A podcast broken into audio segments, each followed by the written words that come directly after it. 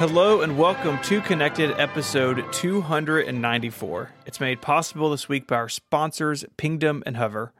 My name is Stephen Hackett and I'm joined by Mr. Federico Viticci. Hello, what's up? What's up? How are you? I'm good. How are you? I'm good. It's uh we're right in the the curve of spring going into summer, which is like a really nice time. It's going to be This really is hot taking soon, too but today's very nice. Hi. Oh my god, it's so I'm rude here. lately. I can't accept a whole conversation used to, begin be- before. You used to be a pretty patient, polite Not anymore. English Not boy. anymore. What In happened this to you? economy, no, I'm not. I'm not patient anymore. You got to stop that joke. Just got to stop it. it's a good. It's a good joke. I am not familiar with this joke. What's the joke? Eh, don't worry about it.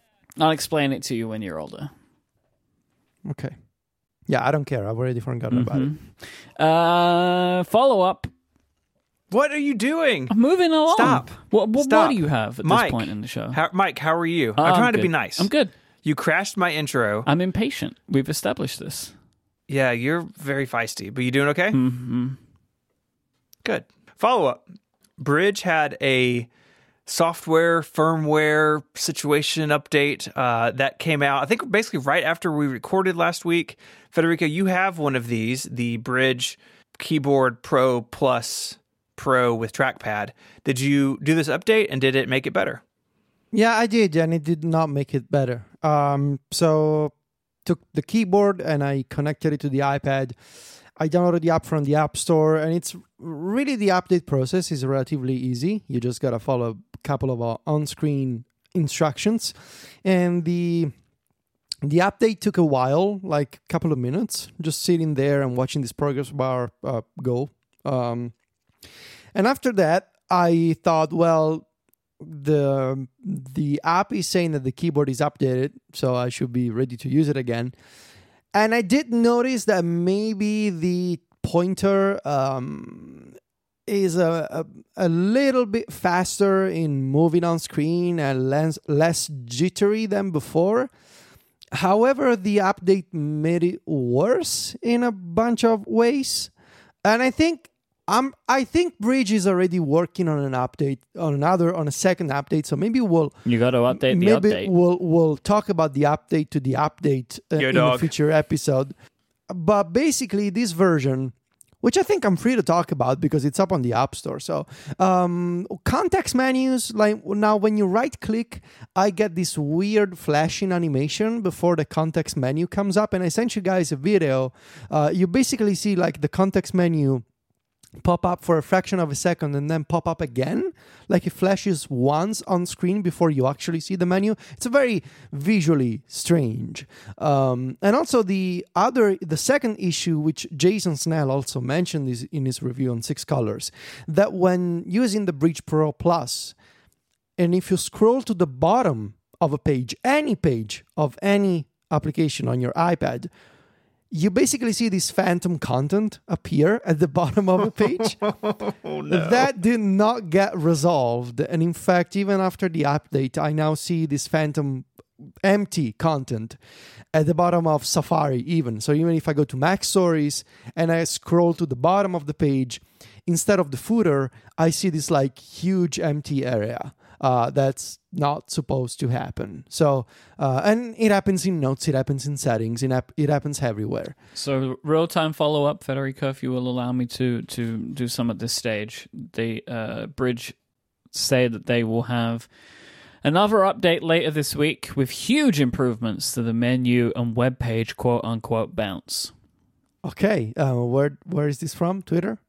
Yeah, from the Brydge Twitter account. So I guess we'll be reporting again next week, I suppose. Okay, all right. So perfect. Um, and really, just using this again for ten minutes made me, made me realize how even if the update is perfect, right? Even if scrolling becomes super smooth and fluid and and they get rid of these flashing animations and they get rid of the phantom content at the bottom of a page, I've just gotten so used to the multi-touch gestures on the Magic keyboard. I really struggle to see myself going back to the Brydge keyboard without the the three finger swipe gesture to move between apps and and you know use multitasking and control multitasking from the trackpad.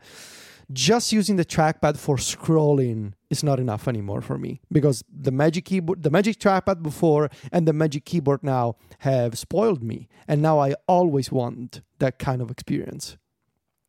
No one's going to switch from a Magic Keyboard to the Brydge keyboard. Like I don't think anyone is even suggesting or expecting that. But it's more about like if Brydge can can make this product better than it currently is within the constraints that they have available to them, it just means that there is another player in the in the space, right?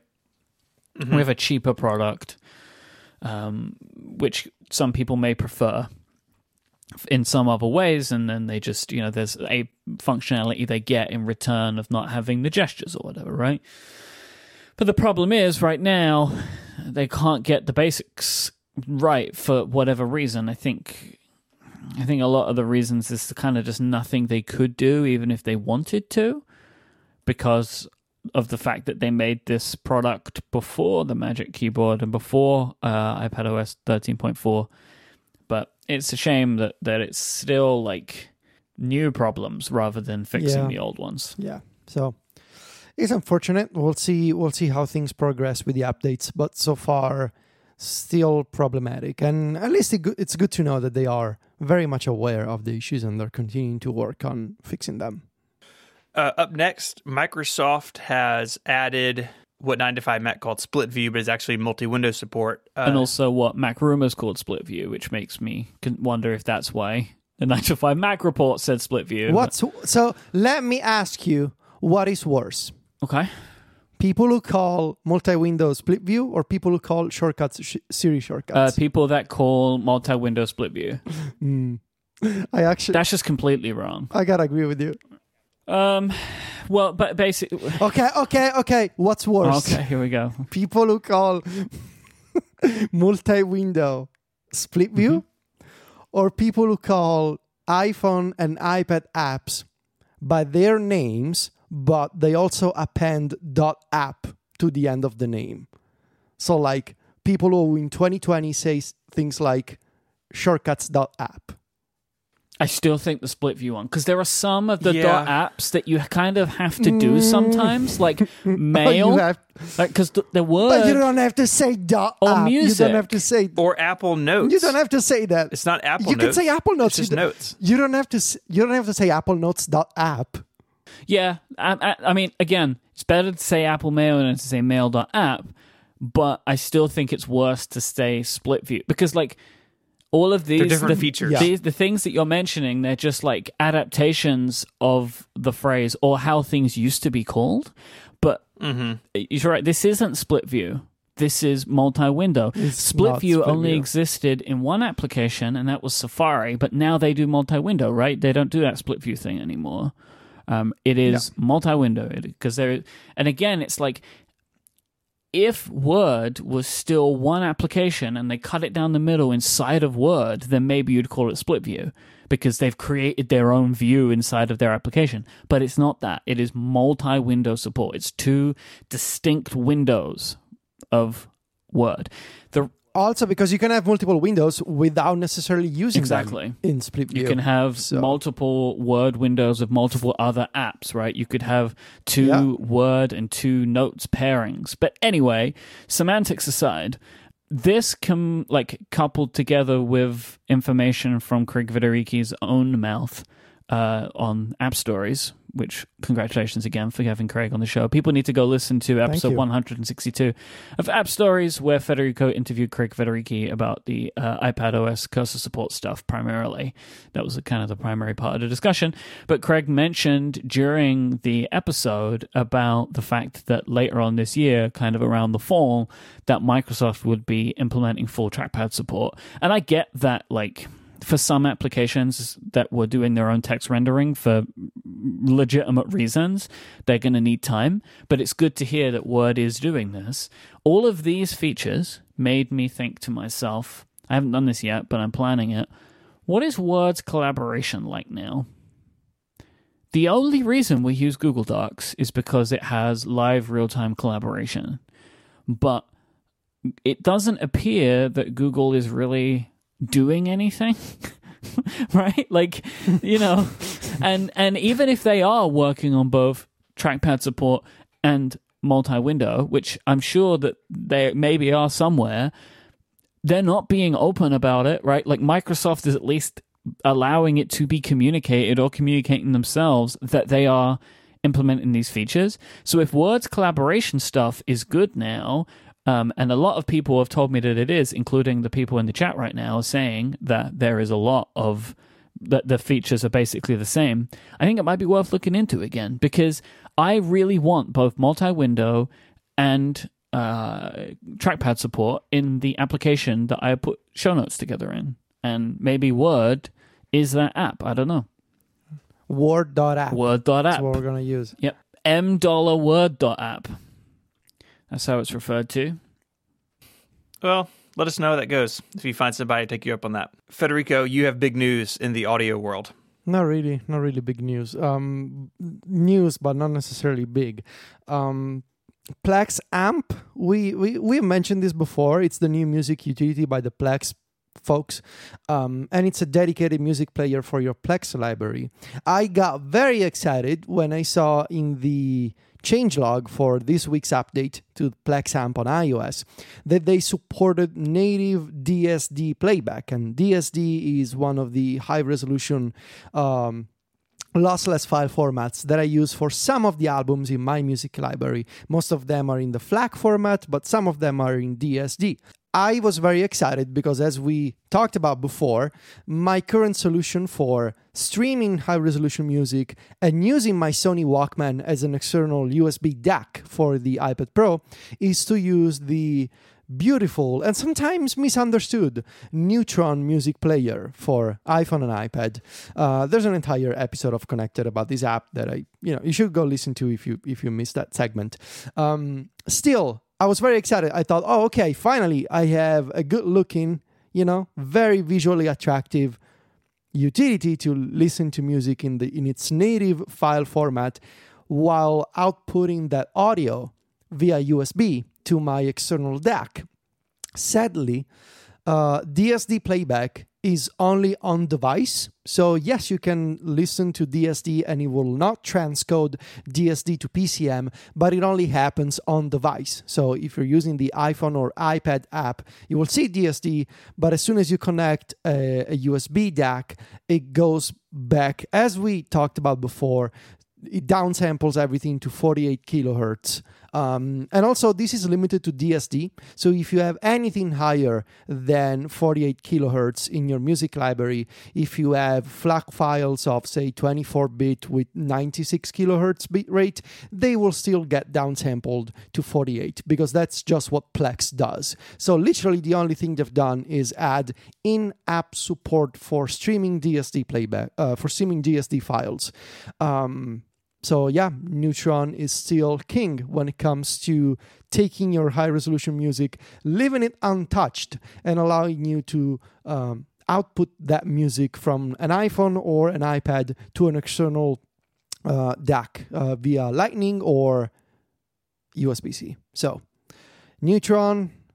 I mean, and after some visual customizations, you know, because as we talked about before, Neutron has a lot of settings. After a bunch of customizations, it is passable. It's a passable, mm, you know, it's not. It doesn't make me want to throw my iPad out of the window anymore. Is what I'm trying to say. Right. Also, also, Neutron gets frequent updates, not in the visual department, in the technical department, but at least it's very frequently updated. So, shout out to the developer for working on it continuously. I saw something interesting. Um, I saw this being shared on Twitter today. It was a Reddit post, and I've confirmed it myself by looking at the show notes, and not the not the show notes, the uh, update notes. Everything's a show note to me, you know. Uh, everything's a show, and they're all the notes. The, Procreate, the latest update for Procreate, allows for 2020 iPad Pro models to enable more layers in a project. Ah, damn it! Now I got to update. The iPad or the Pro or Procreate. I got to update my iPad But- only because of Hmm. this feature. you are making a joke, but it's an interesting point that one of two things have happened. Like either A, you're able to, or B, Procreate has found a way to enable features for iPads that have more RAM in them. And Well, that's really That's intriguing. It doesn't. They don't really. They don't really need to find a way. Uh, but yes, they are. They have made this decision. Decision, and it's. I mean, it makes sense, right? All iPads in 2020 have um, two extra gigs of Mhm. RAM, and I think it would be trickier for them to say oh, you can have this feature, but only if you have this specific model of the 2018 iPad Pro. It could potentially be done uh, in a very inelegant way by they saying might struggle with you know- app review for that, though. they might struggle with app. It, it could be technically possible, I guess, to see which iPad model you have, and if they see the one terabyte storage, they could unlock certain functionalities. But I'm not sure how that would go with app review. So makes sense to to to restrict that feature to the 2020 iPad Pros. I really don't think. Actually, no. I want to be optimistic and hope that we do not see any more of, of this, especially from Apple. But I may be wrong. And maybe if there's a new, you know, if Apple makes Xcode or Final Cut or Logic or whatever for iPad and they say some of these features are for the 2020 iPad Pro only, at that point I will consider upgrading. No, you will. But so far- you won't consider. We all know you, and that's fine because that would make uh, sense at what- that point. Because there would be things you wouldn't be able to No, test. because I don't use Logic, I don't use Final Cut. I don't want to be a YouTuber and I don't want to edit my podcasts. So what about Xcode though? I'm not a developer. Still, I'm not a programmer. Uh, so okay. What about shortcuts? Folders for one. If you have if you have 2020 iPad Pro, you can have folders. First of all, I think you mean Siri shortcuts. And if Siri shortcuts gets exclusive features on the 2020 iPad Pro, then yes, I will get a new one. I am still standing by the idea that I'm not alone in thinking, but I- I believe that all of the 2020 iPad Pros got the same RAM amount for a reason. And I think it is a reason of an application or applications upcoming that require it. So we will see, but I that's I think that's the case. Hmm. But this is just uh, showing that it's, it's poss- things can be done. So if you have a 2020 iPad and you use Procreate, then congratulations.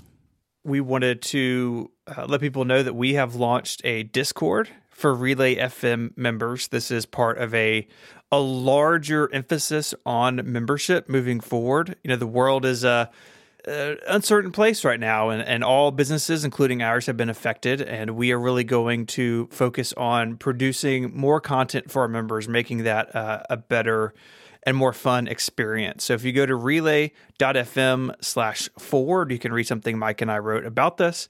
If you're already a member, it's really easy to join the Discord. And if you're not a member, I would uh, recommend signing up at relay.fm slash membership, and you'll get directions on how to join the Discord, how to get access to all the other perks. Uh, we're having a lot of fun. We launched it last week, and it's just it's been a really great few days uh, getting to know a bunch of new people in the Discord. Yep, over a thousand people in there already, which is mm-hmm. wild. So if you are an existing member, we don't have. I know we don't have all of our members in here. If you're an existing member, you can you can sign up or you can become a member. There's a link in the very top of our show notes in your podcast app of choice. If you click on that, you will be able to become a Relay FM member, support and connected, and you will get all of these wonderful perks. And this is the thing, like as Stephen said, we're going to continue to put emphasis on membership, but not just in the sense of like we're going to talk about it more and want you to give us money. We are going to talk about it more. We do want you to give us money, but we're going to give you more in return. Like, the emphasis is not like it's staying as it was before, and we want to just get you to become a member if you hadn't been one. Right. Like, we're going to be spending a lot of time, probably over the next six months, adding more and more. So we spoke about Backstage, which is our members uh, only behind the scenes podcast, which teaches you how to make a podcast of your own. That's one. And now the second thing is the Relay FM members Discord, and we're working on some exciting stuff that we're hoping to launch sometime in the summer, maybe, or before the end of the year. We're not sure, but we're working on a lot of stuff that we want to be able to bring to you to make your support in us even more worth your while and time. Thank you if you sign up, and we'll see you in the Discord. Can I tell you all about a struggle that I've been having with my iPhone? Did you drop it again? No. You sure? So I I texted you all this, but I wanted to share it on the show because it's really odd, and I'm curious if any other people are having this experience. So I got the iPhone 11 Pro. It's on the like public release of iOS, I guess 13 point whatever. What's current? I don't even know. 13 point whatever, not the 13.5 beta is what I'm saying. About every fifth or sixth unlock, the color temperature of the screen is like green tinted. It's very strange. And then it clears up after a few seconds or even sometimes longer. I've had it hang out for like 30 seconds and then all of a sudden it's like clip, I'm back to my normal color temperature. I tried a couple of things. I tried turning off True Tone for a while. That didn't make any change. I tried turning off the ooh, the one at nighttime, the night sight. What is it called? Night shift. Night shift. True Tone and Night Shift I've had on and off in various combinations. I can't seem to make this go away. It's very strange. I'm afraid that my phone is slowly dying or is just going to be green permanently one of these times. But uh, that's that's kind of where I am with my iPhone life.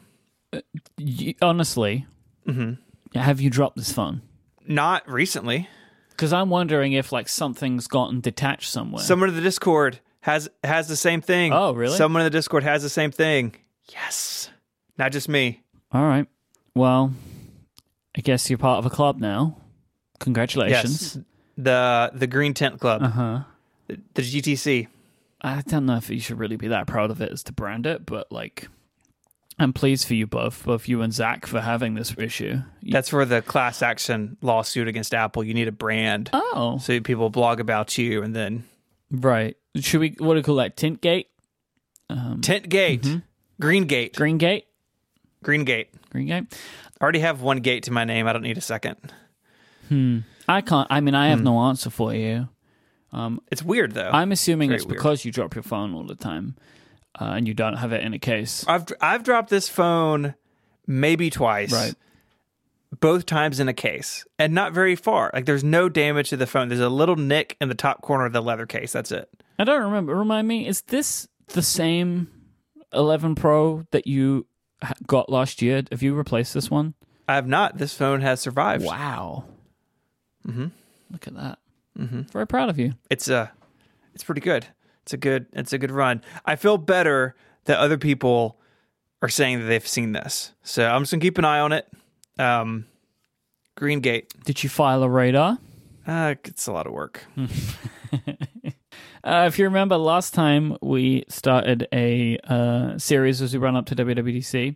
Um, what I like now is knowing that our show, WWDC Week, is episode 300. I now Yes. know every time we start the show how many weeks we are away. So Right? 294 means six more. So, uh, and now we're going to be doing another anticipating WWDC. Federico came up with the topic this time, which is uh, every year, Apple seems to do something that we like. Like they do it and like, oh, I'm so pleased you did this, but we did not expect them to do so. The always used example of this is third party keyboards. That's the easiest one that everyone can appreciate. It's like, wow, like you did this, but no one expects it. Um, or SF symbols, so like the symbol thing, like so basically developers have glyphs that they can choose from to put in their applications. It's like this is great, but never expected you to do that. Or maybe even external storage via USB for iPad. Or maybe I may, I don't know if I'm going to be taking somebody's picks here, but like third party watch faces would be one, right? We all want them. But don't expect Apple to do them. So we wanted to talk about. We all compiled some lists of things that we feel would fall into this category. This is not a list of predictions because we consider these things unlikely, not impossible, but unlikely. I was considering that potentially this is like a training ground for the Rickies, uh, because these are, I guess, a bunch of things that we all want to see but think they won't do. So who knows? Maybe one of maybe one of these could end up becoming our uh, Ricky picks as we lead up to WWDC. So Federico, as the originator of uh, the anticipating WWDC topic today, would you like to go first? My criteria for considering these um, potential features was what's what would be sort of crazy or unexpected or uh, so surprising on iOS and iPadOS at this point that they might just do it because we could never see it happen. So my first one is actually something that I do not personally want, and I think it will be kind of weird to have, but I could also make the case for it. And that would be an option in settings on iPad to completely disable drag and drop for multitasking. So, my idea would be that Apple is not ready to move away from the current multitasking system on iPadOS. I would be very surprised if we get a major iPadOS redesign in terms of managing windows and managing split view and slide over this year. I that would be very welcome. I just think it's they're not ready for it yet. However, I think Apple is very much aware of the challenges and the difficulties that a lot of people have with using multitasking with the current drag and drop based system. And you know, we've seen the articles from know, John Gruber uh, a while back had a really solid collection of link posts and, and articles about all the challenges with drag and drop and picking up icons and placing them on screen. A lot of people don't like the current system. And so I could see Apple make a global setting that says disable drag and drop for multitasking, only use drag and drop for content.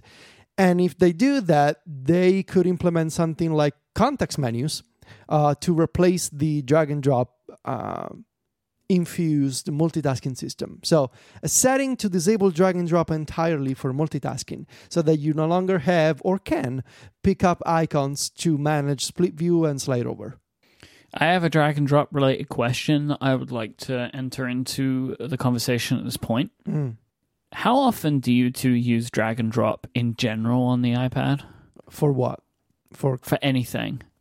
Never. for content? Yeah.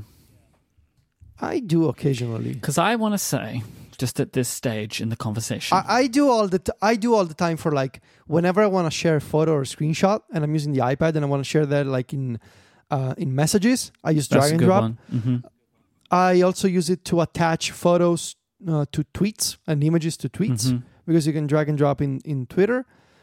And I guess I use it for files and mail. Like when I'm sending a message and it needs an attachment, I usually drag drag it from files or photos. Mm. But yeah, that's that's all I do. So I feel like drag and drop gets in my way more than I use it, like for content. Mhm. Maybe they could disable drag and drop and for content, but leave it for multitasking. I would Maybe prefer I that. my prediction backward. Maybe well, it could be one of the two, right? They could just a way to. d- Yeah, I can see. Because I have had Maybe this drag and drop problem could be a setting. much, much more with 13.4. Because if I'm using a mouse Right. or a trackpad, sometimes I want to say perform a gesture. So I click and try and drag something and it tries to drag and drop it. Right? Or Right. like um, if you're trying to select text with the old little blue guys, you know, like where you're dragging it around, if an application doesn't have the new track, like to cursor support, so you have to like double click and move the little selectors.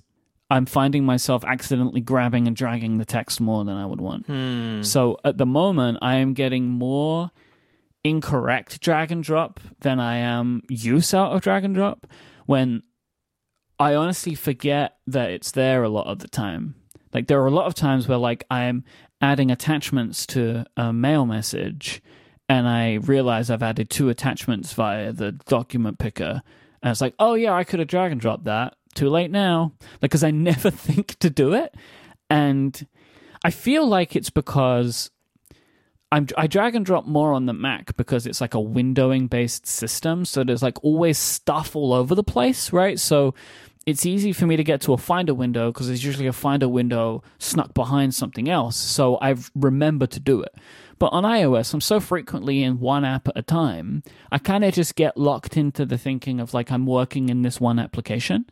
So I forget to drag and drop. Like I know it's there, I know how to do it, but I forget it. And so I don't use it very often even though I know it's useful, right? Like, so for me, whilst I appreciate drag and drop as a thing and it has a lot of use, and maybe if, like, and I'm not just making a joke now, if there was a shelf Federico shelf idea, I was about to say. Oh, no. then I would be You would use it more. You would use it a lot more. I would use it if a you lot had a more. shelf. Like genuinely, like if there was like a bucket where I could just drag and drop stuff from all the time, like Finder, that. really. Like Finder kind of is that in a lot of ways for files and all kinds of stuff.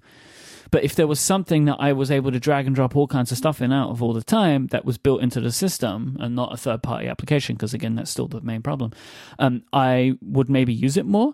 But at the moment, I find myself being more frustrated with drag and drop uh, uh, when I don't want it than getting use out of it when I do.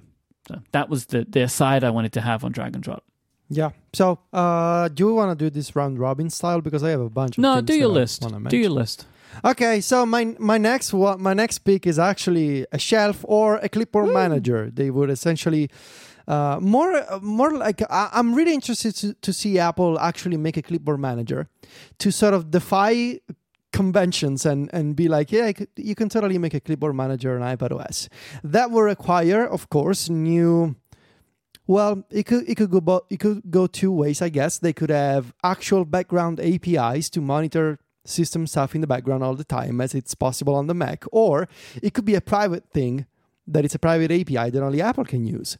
Um, in any case, I think a clipboard manager would be really useful to have. It's one of the features that I find myself appreciating about the Mac whenever I use a, my Mac Mini and really missing on iPad OS, despite some of the alternatives that exist on the platform, but they're just not as good as an actual clipboard manager on the Mac. You know, being able to copy and find everything that you copied later.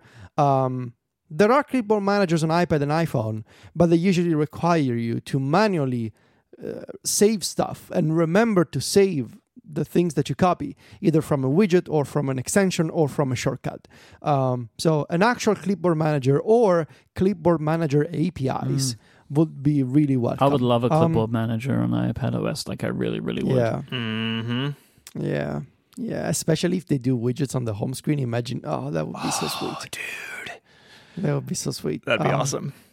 Next one, and this is, I some people may say, "Oh no, they're never going to do that," but hear me out. The ability to run Swift code, so Swift inside shortcuts, and I can im- I can imagine to have like a little run Swift action that is sandboxed to shortcuts, and that would be kind of similar to how there's a precedent for this. In fact, you can run JavaScript in shortcuts, but it's limited to Safari. So there's an action called run JavaScript script, Mhm. run JavaScript code that allows you to run arbitrary JavaScript uh, in Safari when using a shortcut in the share sheet as an extension in Safari. And it would be pretty awesome to compensate for some of the more advanced features that Shortcuts is missing, like uh, string manipulation or dealing with lists, or just you know more advanced concepts and ideas and features that Shortcuts Shortcuts doesn't have. You could have a little Swift action that if you know what you're doing, you can put in Swift code and you can read variables from preceding actions and you can output data as a variable to the following action. So run Swift inside shortcuts. What a crazy concept. Uh, that would be actually pretty sweet. Um, next on my list, and this is kind of crazy, they're probably never going to do it, but if they do it, you heard it here first, I guess. Markdown support in Apple Notes. I would really love to have mar- Markdown in Notes in a way that I don't want to see raw Markdown syntax in Notes, but I want to be able to input Markdown and have it transform in real time into rich text. I want that, and I also want the ability to export a note from rich text to Markdown. Now, Apple is familiar with Markdown. They support Markdown, I believe, in Swift Playgrounds on the Mac or in Xcode on the Mac. In one of those two places, they do support Markdown. So they are aware of what Markdown is. I mean, who isn't? Um, so I would love to have Markdown as an input option in Notes. There's there's a ve- well, right now it's not really Markdown, but in Apple Notes, if you enter an asterisk and you leave a space, it automatically becomes a list, sort of like in Markdown. And I'm talking about that kind of real time transformation, right? So imagine entering uh, sort of like I know that a lot of people don't like it, but the new visual editor in Slack, how if you enter the right syntax, the format changes in real time, so italics and bold text and that kind of stuff. I would love to have something similar in Notes. Finally, and this is kind of a weird one, which is you know why I wanted to do to do this segment. The ability to customize the icons that you see in the iPhone status bar. So here's my thinking for this. Wait, what? The what? The so you know the status bar on the iPhone. Oh, what? Like the top, the black bar at the top. Yeah, the the little ears. Okay, the the very bar, uh, the what used to always be black. That's why I think of it as black. It's not anymore, but It's- yeah. Is, is the name not the status bar? The name is the status yeah, bar. yeah, right? but I just didn't remember that name. yeah, okay. Do y'all remember in like iOS six it would get tinted? So like you'd be in like Twitter and the status bar would be tinted blue. Maybe. Oh my god, that was that was iOS six, right? Yeah, that was a weird. That was weird. iOS six was weird, It, like it, it was it really weird. was. It was really weird. No, don't you have like fond memories of iOS? I found an article on iMore about it. I'm going to put it in the show notes. Although imagine being Fo- Scor- uh, Scott Forstall, right, and knowing, uh, getting the feeling that maybe you're on your way out at Apple, and just living with the bang of a weird release. That's you know, fine. You wanna you want me out of Apple? I don't think he knew he was on his way out, did he? Oh yeah, I, don't guess because there's there's like a lot of conjecture about that point, right? That like Yeah. Apple Maps was like the last nail in the coffin kind of thing. yeah, yeah. You know, he had already like spilled coffee on Tim accidentally before that. Johnny had had enough. That's right. Parked in his parking spot. iOS six was a weird really. Oh man, remember remember reminders in iOS 6 Uh-huh. Oh wow. Yeah. Notes still has the paper texture. Yeah, yeah. Oh wow. And podcasts. Okay, moving on. okay. Anyway, uh, so here's my, here's my thinking. Here's my thinking. If the notch is getting smaller in the iPhone 12, that likely means more space in the status bar. Now, more space, you could say, well, that gives Apple an opportunity to fit even more icons in there. Like if you have more space, now finally, for example, maybe your carrier information, your you know, the, the cellular carrier thing could always be in there. Or maybe the VPN icon, which right now you only see by swiping down and opening Control Center, which gives you like the expanded double row for the status bar. Mm. Maybe the VPN icon could go in there. But as I was thinking about this, I realized if they make it bigger, they probably don't want to stuff it full of icons like on Android. So why not give users the opportunity to customize the status bar, much like they can customize the controls for Control Center in settings? But imagine that for the status bar, because maybe I never want to have the battery in there, or maybe I don't care about the VPN icon, but maybe you do care about the VPN icon, and you would rather have that the VPN information than say how many bars of 4G you have. So for I mean the status bar has been a fixed element, untouched visual element since the iPhone's inception over 10 years ago. Maybe that could also become a customizable thing, just hmm. like Control Center. Maybe maybe it could have a mix of elements that you cannot remove and others that you can Like the Mac. like the Mac mm-hmm. or like Control Center again. Mm-hmm. Some elements you cannot remove from Control Center, but others you can customize. So maybe if the status bar gets larger and you have more room for icons, maybe Apple doesn't want to go with the obvious solution, which is let's just put more stuff in there. Maybe they're going to take that as an opportunity to say, well, I guess we could give users the choice to customize what they see. So I don't know. It would hmm. be a little strange, but it would be useful, I think. It would be cool, especially on the iPad. Like you could think all the things you could put in there. It'd be awesome. Yeah. I mean, the iPad right now is basically useless. Uh, you know, Wait, do you mean in general? Mm. the status bar on the iPad, Yeah. it's so like, well, you got the time and like such. I like the date. I like that the date's in I like the date. That's nice. That's nice. But it's, you know, you, you could uh, you could use some additional information in there. I don't know. You know what I would love? Mm. A, a scrolling ticker of Stocks. what music is playing. Music, not stocks. What was the name of the of that thing that people used to uh, leave on their desktops for music? iTunes. and you could like no it was like this third party widget um Oh, bow, bow tie or something like that What was the name, St- Stephen? Is it of article you should. Bow, It is Bo- bow Is it tie. bow tie? How did you It is pull bow that, right? that? How did you pull that out of your memory? Wow.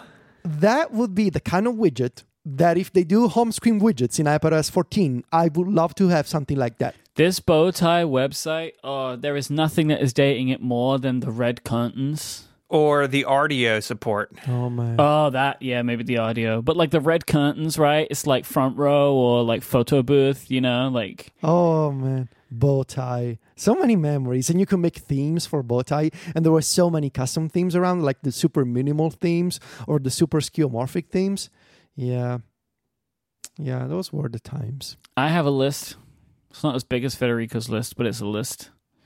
Uh, system-wide customizable keyboard shortcuts on iPad OS. So I can make my own shortcuts. So, like, if I want to play or pause music, I can do that. If I want to run a uh, Siri shortcut, I could do that with just a keyboard shortcut. Um, Apple's so big on keyboards now, then give me the shortcuts. I want them. I want the shortcuts. Um, my next one, I don't think I want this. I don't think it will happen. That's the, the that's the exact spirit of this segment. Go on. But what about dashboard for iPad OS? there you go. If there's gonna be wouldn't- widgets, then you know maybe I want to bring up the widgets anywhere and not have to go back to the home screen. You know, I could just bring up some. Uh, maybe I could go over to the right, left hand side. You know, like do a little slidey over from the left hand side. There's my dashboard of widgets. You know. I mean, that's basically what we have on the phone. Yep. It's just just full screen, grand- you mean? The grand return Can of you imagine dashboard that? Can you imagine on that? iPad OS. Like if maybe they renamed the home screen dashboard, like that feels like a Oh very my- Apple thing to do. This is the kind of thing that you say now. Yeah. We forget about it. They eventually rename it at WWDC, and we all scramble to find the point When was where it that Myke, Myke said said, dashboard? but like these are also like Oh. the things that pop into my head and I say them because if I'm right, I look like an oracle. But if I'm Mm-hmm. wrong, no one fig- no one remembers because nobody cares. But if they call the home screen the dashboard, then Myke looks like a genius. Mm-hmm. Uh, another one is the return of the magnifier for text selection on iPad OS. Honestly, this is just a bug fix. yeah. I mean, uh, we will all agree at this point that that's what it is, but it's like one of those things where it's like, I don't think they would do this, but it would be really good if they did it and everyone would be happy. Um, I will throw this one out there. I left my usual one out, which I, well, maybe I'll mention it. I left it out, but true, proper rich text support, but it's not actually on my list. I left it out. But the one, other one that I will always keep asking for forever is proper handling of audio on iPad OS Mm-hmm. so I can record in one application and have a video, an audio call in another application, which will enable me to be able to actually record podcasts the way that I want on my iPad. And then uh, left turn shortcuts for the Mac. Of course. Of Mm-hmm. course. If there was a time when Apple engineers would understand the limitations of the current audio system, you would think that during a lockdown, with everybody doing video and audio calls, they would probably get the sense of why the system needs to be redone. Yeah. I think a lot of this stuff, like the fact that, you know, if if you're on a video call and you go home, it cuts your video off. So I saw somewhere on Twitter or Reddit, someone said, and I was not able to confirm this, that in the 13.5 beta, I've seen this too, yeah. this is no longer the case, but I've been too lazy to confirm this because it was late at night when I saw it and I didn't want to go to the kitchen and grab my iPad. Do you need to FaceTime you? I'll just FaceTime you real quick. I don't have my. Well, I do. All right, let me FaceTime you. Okay. Okay. Real time follow up. I wished I had some do- more uh, things to say at this point that would enable Uh-huh. for this to be like a more seamless transition while you two are arranging your FaceTime call. But I don't. I don't have anything else on the list. I think, uh, but here's the problem though. I think FaceTime was already whitelisted for this. Mm, so we can try something else. try Zoom or Slack have Zoom on my or Uh, Oh, Slack, c- Slack doesn't do Slack video calls, doesn't does ha- it? Slack doesn't do video, oh, not on iOS. It doesn't. and we are already on I Skype. mean, you could use so- Discord. Here, Federico, I will send you a Zoom link real quick. It's gonna Oh be my great. Oh my god, we're we're doing this on the show. I think I, Of I course think we this are. person said something. so I wish again. I wish we both saved this tweet now. That they said it was in on a web browser anyway. So maybe that is of use to you. Mm. All right, start a meeting. I'm just in a meeting by myself. Uh, here we go. I'm currently on the iPad OS 13.5 public beta, and one of my long-standing iPad OS gripes, the front camera turning off when sliding over into split screen with another application using the camera in Safari, is now gone. Is this a bug or a feature? And this is from Major K. this is a lot of wrong terminology going on. Sliding over to split screen m- means a bunch of different things. Well, yeah, and, uh, we've already established that nobody knows any of this stuff. we are we are gonna test this right now. So, Mhm. uh, okay, Stephen sent me a link. I tapped on it. So, again, Apple, please. Oh my God. Safari cannot open the page because the address is invalid. This is the, uh, an error that I just saw in desktop class Safari on my iPad Pro. and now it just launched the App Store To, to download Zoom. to Well, download Zoom. it if just you it does copy and nothing. paste it, it, it should work. Rather than clicking the link. No, it gives me the same error. Really? Wow. Well, we tried. No, we need to do this. No, we need to do this now. There has to be a way. There's got to be an app of some. Oh no, it has to be in Safari, right? We've already established this. Does it have to? I mean, I can download Zoom on, on the iPad. Well, the the guy said Safari. what was the guy using though? Saf- I don't know. Seriously, you cannot use Zoom in Safari on the iPad? I don't know. I will read you the tweet again, Federico. I'm currently on the iPad OS 13.5 public beta, and one of my long-standing iPad OS gripes, which is the front camera turning off when sliding over or split screen with another application when using the camera in Safari, is now gone. Is this a bug or a feature? Okay, I'm so I'm just gonna try and join with the Zoom app. Stephen it Okay. says waiting. This meeting is not valid. Oh, Stephen, what are you doing? Oh, sorry. I closed it because it didn't work. I knew it was your fault. All right, hang on. Let me add you again. Uh, maybe that's why it wasn't working in Safari. You're doing your If crazy you want to support this high there. quality content, become a Relay FM member today. Yes, Myke is right as always. It's a hashtag. All right, I sent you another link. I'm in Zoom. Okay, so I'm gonna try this again. Okay. Please enter your name. It's, I'm uh, call Federic- myself Federico. Ticci. Mm-hmm. Continue. I agree. Change virtual background. Nah, Uh, I want to see where you are. I'm in my bedroom, Stephen. So am I. Okay. I've admitted you to the Access room. the microphone. Hi. hey, I see you. Hi. Hi. What's up? Hi. So to hear others, please join audio. Yeah, we don't need audio for this because we can hear each other on Skype. Yes. So if you swipe over, I'll tell you what happens. Okay. You ready? Yes, It's not doing anything. I cannot use Zoom in split view. your video is paused. So the guy's wrong, Myke. I knew it. Hmm. Again, Okay. just to stay. I'm using slide over. he I'm never using said slide in the. Zoom app though. He said in Safari. He was very clear about that. Oh, Yeah. Oh, we tried. Bye, buddy. bye. So we tried. The guy was wrong, as most people are on Twitter, honestly. I don't feel it's fair to say he's wrong. You have not recreated the testing environment that Major well, K. you should have sent more details then. Should have said. I told don't, you. Don't get in touch without. He said in Safari using the camera in, in Safari, Safari. wi- wi- which service? I don't know. That's not important for for No, him to is. tell you. Could be anything. Maybe it is possible to get Zoom to work, but you just haven't found a way yet. Maybe. I've got a list of things. All right. Forgot we ready? were doing this. Yep, carry on. Yeah.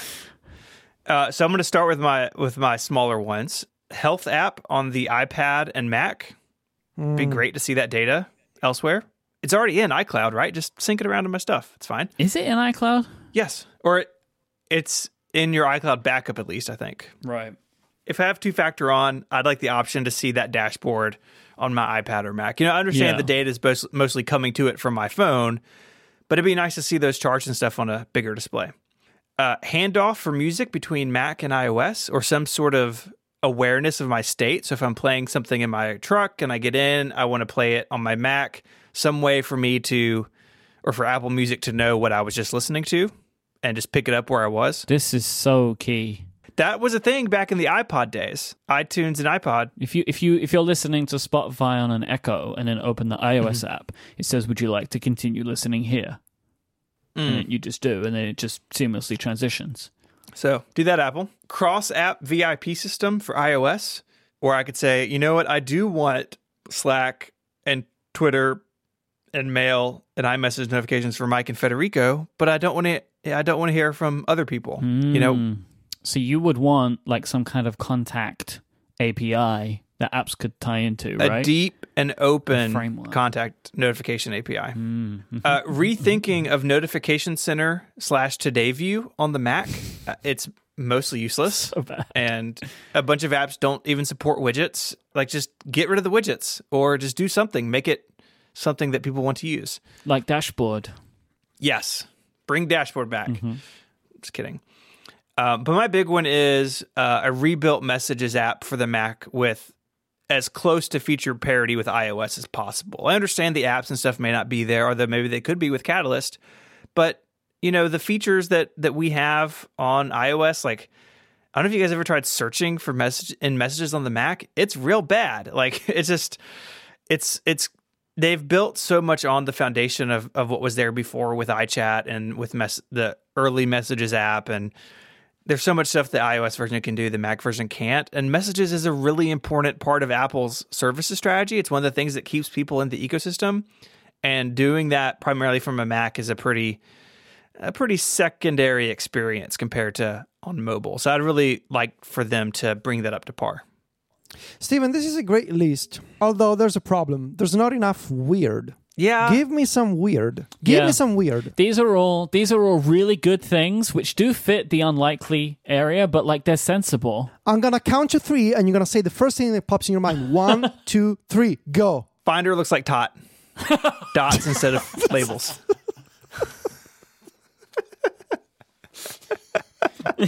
See, There we go. You, You did do it. You did it. Uh,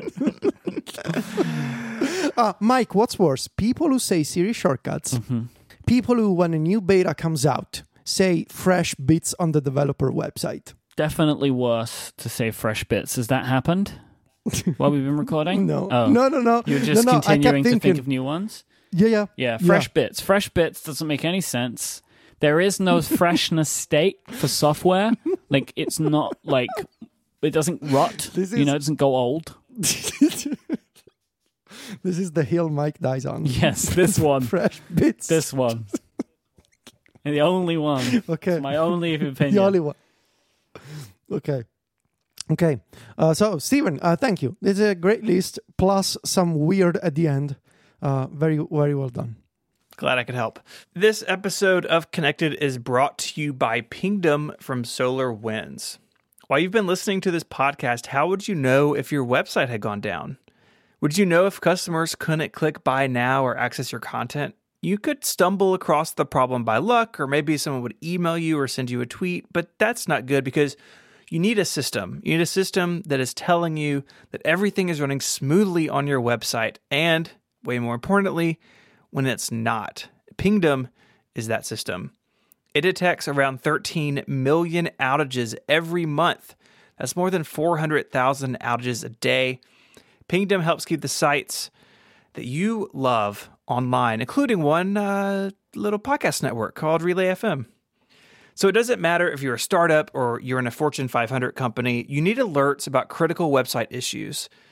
Pingdom lets you customize how you're alerted depending on the severity of the outage. Plus, they track and analyze things like web, a website's loading time so you can see what's affecting the user experience. If you have a site of any size, you need Pingdom. And Pingdom has a no fuss approach to getting started. All they need is the URL that you want to monitor, and they take care of the rest. Go to pingdom.com slash relayfm right now for a 14 day free trial with no credit card required. And when you sign up, use the code connected at checkout to get a huge 30% off your first invoice. Our thanks to Pingdom from SolarWinds for the support of the show and Relay FM. AirPods Studio. That's HeadPods. There's a couple of rumors, a couple of pieces of information, which are going to condense into one topic. Uh, some came from Front Page Tech via 9 to 5 Mac, and the other from 9 to 5 Mac directly. So, Apple's upcoming over ear headphones are expected to be called AirPods Studio, which I think Stephen suggested uh, on an episode Yes. recently. Year of Stephen. Yeah, you still Year don't understand of what that means. You just need Year to stop it. You, you pick the right things for the wrong episode. You gotta Yep. come up, uh, pick the pick the actual predictions for when we do the predictions, not during the year, because th- that not, does not qualify for year of Stephen. Also, you've been saying year of Stephen for the past couple of years. Mhm. It's not how it works. It's a decade of Stephen. Four more Okay. years. Four more. Oh. AirPod Studio. Tell us about it, Myke. $349 um, is apparently going to be the price. I think it's going to be more than that. Really? Do you? For headphones? That's a lot of money for headphones. Three forty nine, mm, three ninety nine. All Yeah. right, I got three $3.99. Um, okay, so launching later this year, probably with the iPhone, you would assume. That is my conjecture. The rumor did not say this, but when else would they launch it? Uh, and it's going to have a couple of interesting features via some sensors. Uh, one uh, kind of category is ear detection, so pausing when you remove from your ears, like AirPods, but also neck detection. So if you take the headphones off and put them on your neck, it doesn't put them to sleep, it just kind of holds it, right? So, in hang on, hang on. hang on. I have a question about detection. Okay. Okay. So we have ear detection. Mm-hmm.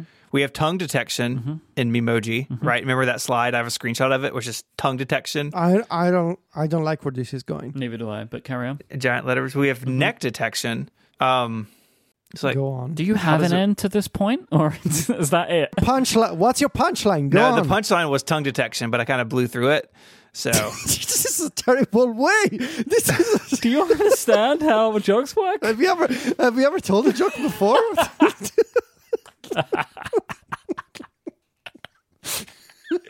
We have ear detection, we have tongue detection, we have neck detection. Tongue detection, am I right? So,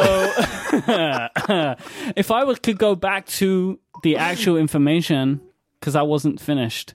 So, neck detection, I'm sorry, I got excited about tongue detection. you did, you did. It's okay. yeah. So keeping the headset t- like actually turned on, but kind of just waiting for you to put it back on your ears again, so it would like immediately kick back in. So this is, I would assume if you didn't have it on at all, it would probably go into a lower power state at that point. I'd assume similar to when you put your ear like your your headphones like your airpods down or they're like completely both out of your ears right? So like there's these different states between ear and neck detection. Uh, it detects left and right ear to route stereo sound correctly. There is no defined left or right apparently according to these rumors. I think this is amazing. And at this point i was like I hate that I have to do this with headphones. Like just at that point, I was like, "Oh, I'm so mad about left and right that I have to get it right every time." Um, I don't know how on earth you would do this, but maybe some like accelerometers and, and gyroscope type deal it could work it out. Um, obviously, uh, both active noise cancelling and transparency modes would be built in. I guess you would assume that the noise cancelling would be more powerful um, in these because it's much bigger, right? Like the headphones are much bigger, and you would want that anyway. I would feel from uh, over-ear headphones, you'd want it to be uh, even better, and that would be kind of amazing if it was even better because I really love uh, the AirPods Pro noise canceling, and also custom equalizer settings for iOS and macOS. Federico, as the resident headphone uh, audiophile, I would say, of the show, uh, what is your opinion on uh, this set of rumors? The more we hear about these AirPods Studio headphones, the better they sound, and that makes me concerned Oh, because all of this sounds incredible. Like yes, neck detection, genius. Uh, no left and, and right, genius. I've always wanted this to, you know, it's one of those things that that you you you read about it and you realize I can't believe that nobody's done this before. Yes, I want my headphones to behave like this. But then, you know, you consider everything and it just they just sound too good to be true. And I don't know like are we to get all of this and you know the magnetic attachments, the interchangeable parts and the super, you know, high quality audio and now neck detection and ear detection like I want all of this to be correct. I want this to be the product. I just I wanna be cautious with, you know, getting my hopes up too much. Hmm. But I mean, this sounds incredible. Honestly, like I, I totally, I, I would totally buy these headphones, and especially like the combination of having those interchangeable parts. So, uh, if you remember the rumor that we discussed, that Apple was making this magnetic design that allows you to change the ear cups of these headphones via simple magnetic attachments. So, the, the theory goes you could have like um, ear cups for more comfortable listening and maybe like a sports mode where you could change the parts or you could change the colors. Um, so, that combined with the smart detection for whether you're wearing these headphones around your neck or uh, the orientation that you're wearing them. I want all of these personally. Uh, it's the you know the kind of stuff that that I feel like Apple could do well, um, because we we've seen it happen before with AirPods, right? Um, I just I don't know. I just I, I want the rumors to be right. How do you think these just- will charge? Ah, with the cable. You don't think they'll have any wireless charging in them? uh, headphones are kind of weird to charge wirelessly because the the way that you fold them, they're never stable Mhm. enough. So I could see maybe placing them in a case that charges. Yeah, I was going to say, do you think they will have a charging case? If they if they do support some kind of charging mode that does not require you to plug a cable into the headphones, that's gonna be the way that they go. I mean, like the case uh, charges. The I was assuming that like it will, they will have a lightning port on them, Yeah. but there is also a case you can buy which has a battery in it as well. I can't imagine them. I think the case comes. I think the case comes with the headphones. Really? No. That seems like a, For- a Yeah. For four hundred bucks, it should. well, that well, Yeah. maybe not for three forty nine. Maybe the the charging case is an extra fifty. I wonder too if it's if it's USB C or Lightning or something that you could do like you can other headphones in this class, where if the battery's dead, you can still listen to them via USB while they charge. USB C would make sense if you were to use these headphones with devices that are not iPhones, Yeah, uh, because Hmm. you could easily buy these headphones and use them with your Android phone, for example, um, via USB C. But you could do that with with a lightning to USB C cable anyway. Sure, it just would be easier to have USB C to Oh. USB C. Definitely. I mean, Mhm. all Apple devices should charge by USB C. I mean, I think we can all agree Yeah. on that anyway at this point, um, Yeah. because the USB C cable is everywhere and it's about about the same size and would be amazing. I want everything to charge by USB C now, but that's neither here nor there for the time being because it's the next iPhone's not going to have it. Um, I'm really intrigued by this product. Uh, I, I do, you know, I, I, I will definitely want, I definitely want them, and I see a part, a place in my life where they will be useful. I just don't know if that place is going to be possible this year. Because like the, I only use over ear headphones when I'm traveling. Um, otherwise, I just use AirPods. And like for most of the cases where I would want to use any kind of headphone or earphone, I would pick AirPods for like home use. Like I can't. I mean, I can't imagine wanting to use the over ears unless the over ears are like so much better, like so much better, right? That like I would, I would choose something that's maybe a little less comfortable. I don't know. We'll see. Mm-hmm. I, I am, I am really intrigued about this product. Like it, it, it is a product that I definitely want, um, but uh, it's like I just don't know if I will have the immediate use case for it when it becomes available. But who knows at this point? We'll see. Definitely feels like a September thing to me, though. Like that you would want to announce Mhm. this alongside the iPhone. Like that, that feels like the right time for this kind of product. yeah. Plus, like definite, really strong holiday gift. People are going to really want these. I think. Yeah, I think that makes a lot of sense. I mean, AirPods did that. Uh, EarPods when they switched the, those to that design, it was in the fall. I think with new a new iPhone or new iPods or something. So that all makes a lot of sense to me. Uh, I'm still very curious. I think either Apple will go out of their way to like really explain the difference between this and Beats products, or they're not going to mention it at all. They will not mention it at all. Because yeah, why would they? I, I just I just wonder if that will lead to confusion. Like, what separates us from what Beats can do? I don't know. Like a very very It doesn't need to. It's just another product. Like it's another company. It's another brand.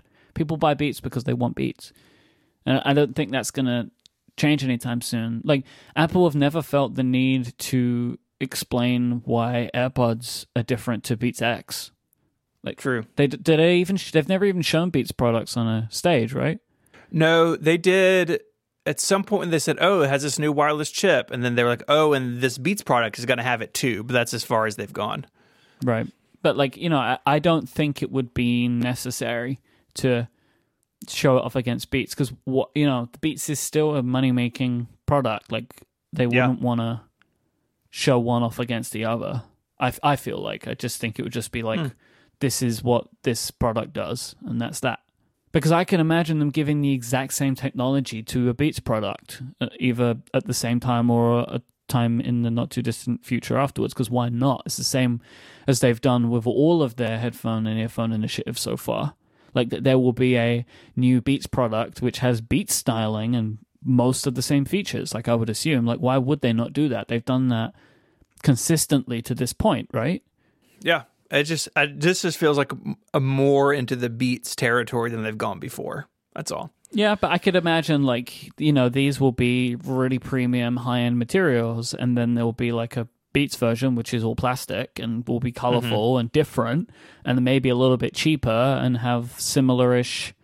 Uh, you know, it's like uh, you know why do they have MacBook Pros and MacBooks like on iPads and iPad Pros? It's just like different different types of people want those products. They want things that work and look and pri- uh, price differently, and kind of they just happen to luck out with a second brand as opposed to needing to come up with a bunch of brands of their own. This episode of Connected is also made possible by Hover, one of the show's longest running sponsors. When you have that big idea, where do you go? For a ton of people, Hover is that first big step because a business or a project, it starts with a domain name. And Hover has over 300 domain name extensions to choose from. So you're not just stuck with .com or .net. You can just go wild. No matter what you want to build, there's a domain name waiting for it. Hover has excellent technical support to answer any questions you may have, and they're dedicated to getting you online, not upselling you. This means that Hover has a really clean UX and UI when you go through the process of buying a domain or setting up your DNS records. It's all very clear, very easy to understand what's going on. They have free Whois privacy, so the bad guys don't get your information. And there are monthly sales on popular top level domains. So it's easy to see why Hover is the popular choice for people starting businesses. I spent some time earlier this year sorting out a website and some other stuff for the parent teacher organization in my kids' elementary school. And their domain was this, some other provider, but then their DNS was somewhere else. And one of the things we did was brought it all under one roof at Hover. So I moved the domain name in, which Hover makes very easy, set up all the DNS there, which is all very clear and simple. And now, if we need to change anything, it's all in one glorious home. We know that you like intuitive user experiences and things that just work straight out of the box, so you will appreciate Hover. Uh, out of those top level domains, one that stands out is .art. So if you are an artist or you want to create a website to showcase your work, that could be a fun way to stand out from the crowd. You can also get a custom domain name for each individual piece of art you create and have a catalog that provides descriptions and details on every piece and makes your art easily accessible from around the world. Buy your domain and start using it today. Go to hover.com slash connected and get 10% off any new purchase. That URL one more time is hover.com slash connected. Make a name for yourself with Hover. Our thanks to Hover for the support of the show and Relay FM. Federico, you have been swimming in the sea of DEVONthink. How's that going? Uh, it's it's it's complicated. It's it's exhausting and complicated, but potentially good in the end. Um, so I've been slowly but surely finding my way around DEVONthink and setting up things the way that I like them, and and thinking ahead, like how can I kind of set this up in a way that will scale this summer when I will be working on on this big project that is the annual iOS review and what are the things that I would like to improve from the setup that I've been essentially essentially using for the past two years. So okay, uh, the the the first thing that I want to mention is that soon after doing last week's episode of Connected, I immediately forgot about the global inboxes and regular inboxes and databases. Like I forgot about, like you explained it to me, and in that moment, I understood what it meant. But once that moment passed, I forgot again. Um, so a few days ago, I was struggling to figure out where two files I had saved in a database were because I couldn't find them anymore. And it took me a while, but I figured it out. So basically, I created a new database called iOS 14 Review in DevonThink. Um, and I saved two items into the inbox of that database. However, and I was using the app on the iPad, so DevonThink to go on the iPad. When I opened, th- when I tapped on that database in the sidebar, that database was empty and I couldn't understand why because it had a badge indicator that said two next to the name. But then when I tapped on the, on the database, there were zero items, not two of them. And that happens because the inbox of a database is not shown in the database itself, which is very confusing to me because the inbox is part of a database. Yeah. However, if you tap on the database, it's not there. So it's not like email where because you told me uh, it's like email and yes it sort of is. The problem is that in if you were to continue this email comparison when you open a mail account in the mail sidebar you still see the inbox for that specific account. Whereas the inbox of a database in DevonThink can only be seen in the standalone inboxes view. So uh, basically the lesson that I, that I learned is, is that I never want to save anything into the inbox. I always want to save data directly into a database where I can create groups or I can save files into the main root view of a database. So I dislike this inbox structure because I I you know when I create a database I would expect the database to also contain the inbox. And it does technically but not so visually speaking. In, in at least in the iPad app, I don't know if things are different on the Mac, but this is how it works on the iPad, and it's very confusing. So I will not be saving anything into the inbox anymore. Uh, now I've been thinking about ways to save web pages. Uh, we we talked about this. I I will soon have the need to archive web pages in DevonThink. And those web pages, ideally, I will have to annotate and reference as I'm writing the iOS 14 review.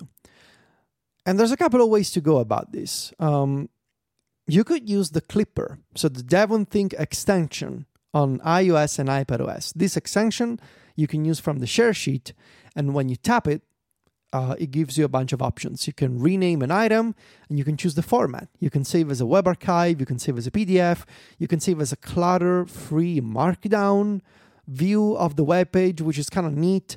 Um, and then you can choose the group, you can choose where to save it and you save it directly from Safari or you know any other app that you're using. The problem there is that when you use the extension, in my case, in, from Safari, it saves that item into the database inbox, which again, I do not want. I want to be able to save stuff directly into a database, skipping the inbox, ideally going into a specific folder, or maybe a folder that I get to choose. However, this behavior is not possible in the DevonThink extension, which by default always goes into the inbox. So, I remembered that years ago, when I last tried DevonThink, I had created a bunch of DevonThink shortcuts that were still available on the MacStories Shortcuts Archive. So, it is with great pleasure, guys, that I can announce that I made a, a new shortcut that I have already posted on the MacStories Shortcuts Archive. However, I have not pr- talked about this shortcut anywhere else, so it is for the time being an exclusive Wow. for connected listeners. Whoa. So big time, big App time. Stories gets Craig Federighi. We get a DEVONthink shortcut. Yeah. Um, so Who's winning Uh, now? Am I right? that- that Take that, Sure. John. God. So, um, it's called uh, Devon Web. So I'm really good with names, uh, if I do say so myself. That's good. So the idea is that in a in a web page, you can run this shortcut and it'll ask you, do you want to save this web page as a web archive or as a PDF? And the difference is that you can before running the shortcut, you can create your own list of your favorite databases and your favorite folders. And when the shortcut runs, you can pick the folder when you want the new item to be saved into. So I created uh, folders for like Siri and shortcuts and design, you know, all the features that I tend to cover in my reviews. And when the shortcut runs, you can pick the folder and the item will be saved in the format of your choosing in the folder of your choosing. So uh, it's the kind of behavior that I want. Of course, uh, DevonThink does not support modern shortcuts with parameters.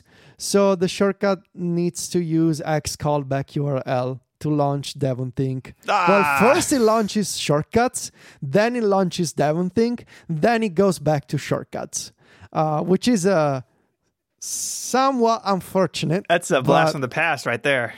It's a very, very much so. Um, eventually, I hope that the DevonThink folks will be able to support modern shortcuts with parameters, skipping the need to open and launch DevonThink entirely. But right now, this is the way that it works.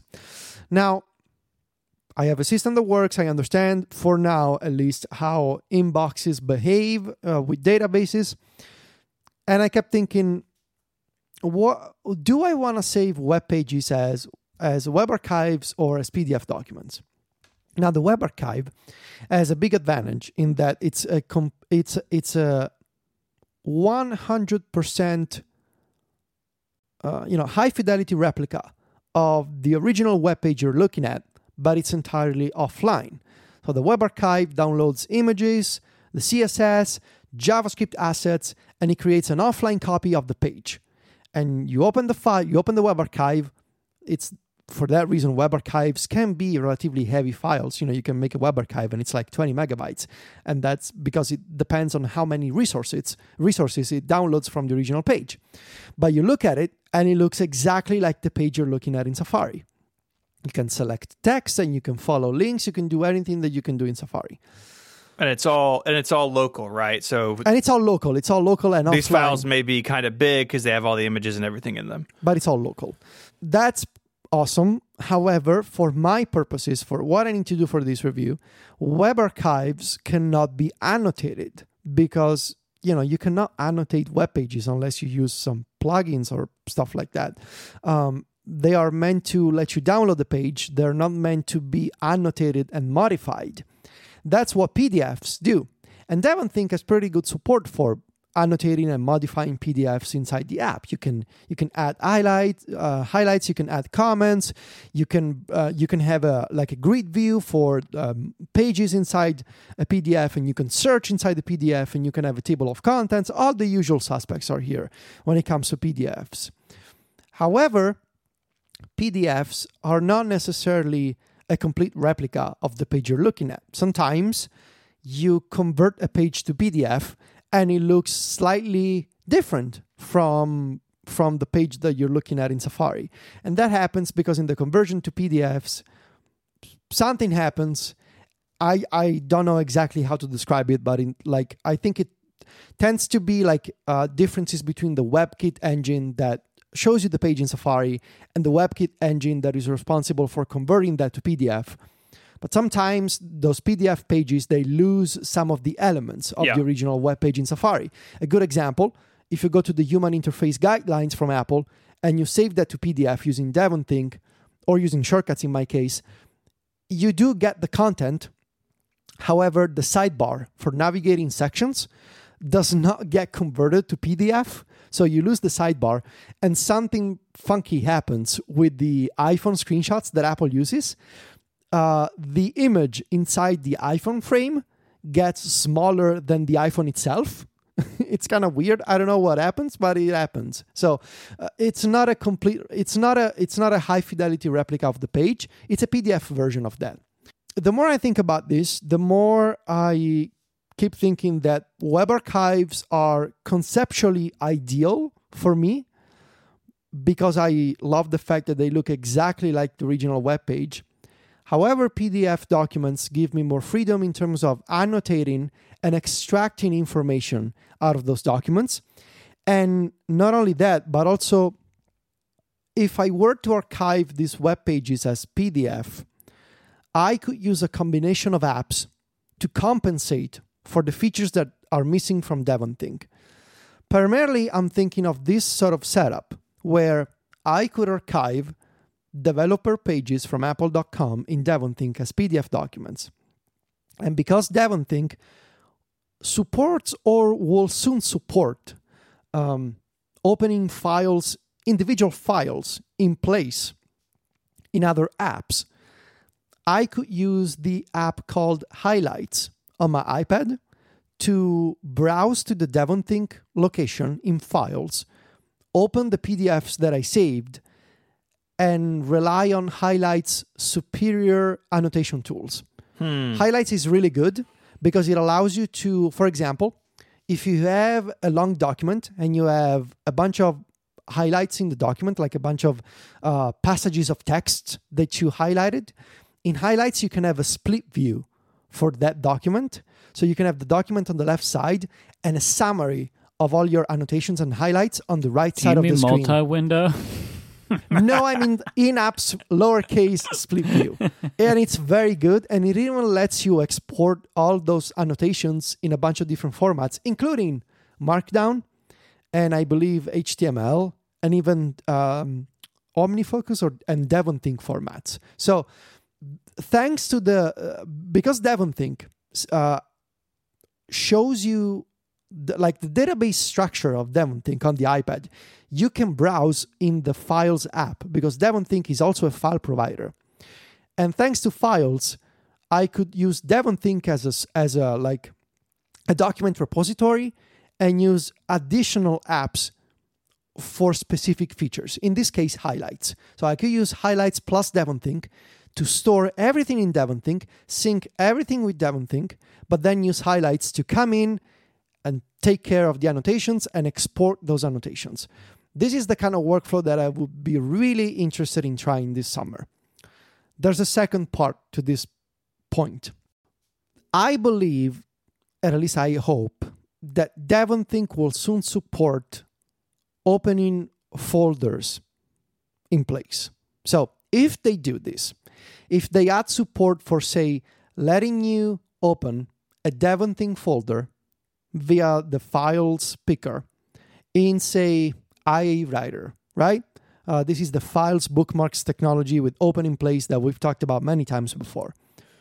If that was possible, this is not possible yet, but if, if it became a feature of DevonThink, I could see a scenario where the entire review is stored in DevonThink, backed up to multiple places, of course, and IA Writer accesses the DevonThink folder for the review and access my text editor on top of DevonThink. So DevonThink has a centralized location for research material, markdown documents, and even screenshots. And if they do this right, I could have these markdown chapters for my review that reference local files stored in DevonThink that would show up in the markdown preview both in DevonThink and in IA Writer. So the same syntax, the same file structure, a centralized location, and I get to choose what is the text editor that I want to use, what is the PDF viewer that I want to use, but everything is inside DevonThink. And of course, I have my shortcuts for backing up the whole thing to multiple places, including iCloud Drive and Dropbox. This is all, again, this is all wishful thinking, basically, because right now this feature does not exist yet. But I'm very optimistic that it will. And I am very intrigued by this idea of using open in place for individual files, so PDF documents that I could view and annotate and process in highlights, and the review itself, which could be stored in DevonThink but opened in place inside IA Writer. And in my experience, open in place works well for folders. Uh, I, I've had like a working copy folder open in IA Writer as an external location for months. Nothing happened. It it works very well, even across uh, system updates and device reboots. The external folder gets uh, remains pinned to the IA Writer sidebar. It works really well. So I'm thinking about this because I'm very intrigued by the idea of um, having DevonThink as this centralized location where I can reference local screenshots and research material and then use IA Writer on top of it. And uh, today, uh, IA Writer got updated to version 5.5. I have a link on, on MacStories, but basically, they now let you highlight text inside of a Markdown document. Um, and the text actually gets highlighted in yellow. So this is perfect for me because I've always wanted to uh, to have this kind of feature. Uh, it used to be possible in Scrivener years ago. I wrote one of my reviews. I believe it was the iOS 10 review in Scrivener as rich text. And one of the great features of Scrivener is that it, le- it lets you highlight uh, text inside the text editor. And so I would use highlights as a way for me to mark up certain passages of the review that maybe needed to be looked at again in the future uh, because maybe there was a missing feature or a bug that I needed to reevaluate later in the summer. Now I can do this in IA Writer without giving up on Markdown uh, because you just need to enter two equal signs and you can highlight text. So basically, what I'm thinking of is an evolution of the current setup that I have. So I will keep using IA Writer. I will keep storing the review as Markdown, but I'm considering DevonThink as a centralized location for everything. However, they need to support a bunch more features first because all of this right now, the only part that's possible, I think, at least in the current beta of DevonThink that is up on test flight is to open files in place, uh, but folders not yet. So uh, and yes, web pages I will probably store as PDF instead of web archives because I want to be able to annotate them and because I really want to use highlights uh, because I really like I really like that app and I really like the idea of seeing uh, the document and annotations on screen at the same time.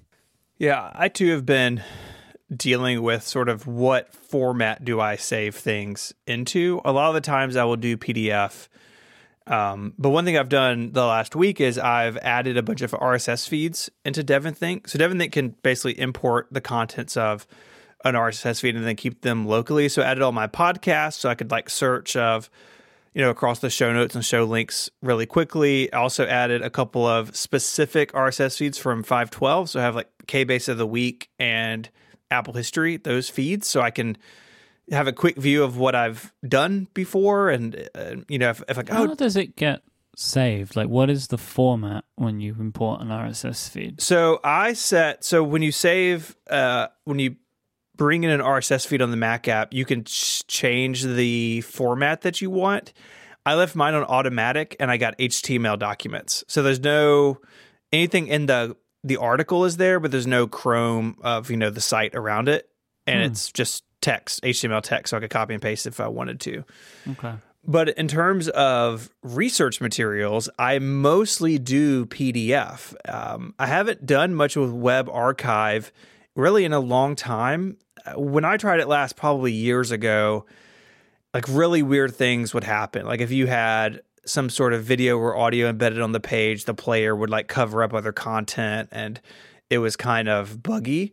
And maybe it's it's better now, but PDF isn't always the right option. A lot of the times it is. A lot of the stuff that I pull is like really old stuff where PDF it's it super easily handles it, right? Because the web some of the stuff I pull off the web is not as uh, complicated as something like the the HIG that that Federico mentioned, but it gives you options, which is what's what's cool. And I'm glad to hear that they are doing more with the iOS app.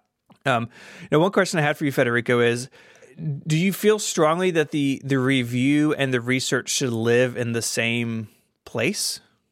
I don't feel strongly, but it's basically what I've already been doing. So uh, I know that a lot of people think that this may sound complex, but this is the re- how the review has been done for the past couple of years. Only the location was different. Right. It was iCloud Drive.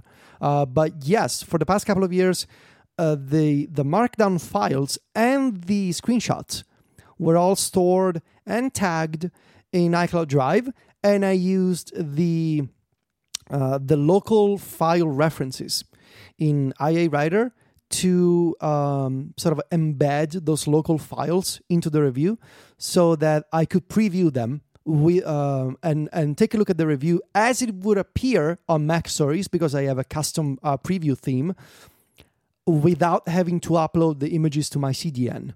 Uh, the images I upload to the CDN uh, all in one session. Like I, uh, I have a script that uh, you know I sit down a couple of hours, uh, an afternoon, and I upload like uh, 300 images all at once. But during the summer, they are actually local files in iCloud Drive. Yeah, because they, they change over time, right? Apple tweaks a design Yes. or an app changes. Yeah. You you don't want to be uploading those to your server repeatedly. Exactly, exactly, exactly. So I just I store local references for that reason. Okay. And over time, if if uh, if a feature changes, I can replace the local screenshot instead of having to upload you know multiple multiple times. So this is basically the the main idea would be to change the the location from iCloud Drive to DEVONthink, but still the same suite of apps. And really, the the bigger change would be what I do about research because really for research I didn't have a system last year or two years ago, and I'm starting to feel disorganized there. But I'm still gonna use IA Writer, and I'm still gonna use my uh, you know all the, the the features that I talked about last year, and I'm still gonna use Scriptable to up and shortcuts to upload my screenshots. So nothing is changing about the writing process. Uh, primarily, I'm considering a location change and DEVONthink for research because for research, I di- I didn't really have any system. Okay, I just wanted to clarify that. You know, I, I think you could totally leave the markdown where it was and just use DEVONthink for like a research tool. I don't think you necessarily have to mix them, but um, Yeah, uh, no, no, no, I could do that. And in fact, uh, if they don't add support for opening place, or if I run some tests and I'm not sure about it, th- that's what I'm gonna do. Uh, for sure, I'm gonna keep storing uh, the the review in iCloud Drive and IA Writer, and use DEVONthink for uh, PDF documents. okay, Yeah, yeah, cool. Well, thanks for the update. sure. I will uh, follow up at some point again.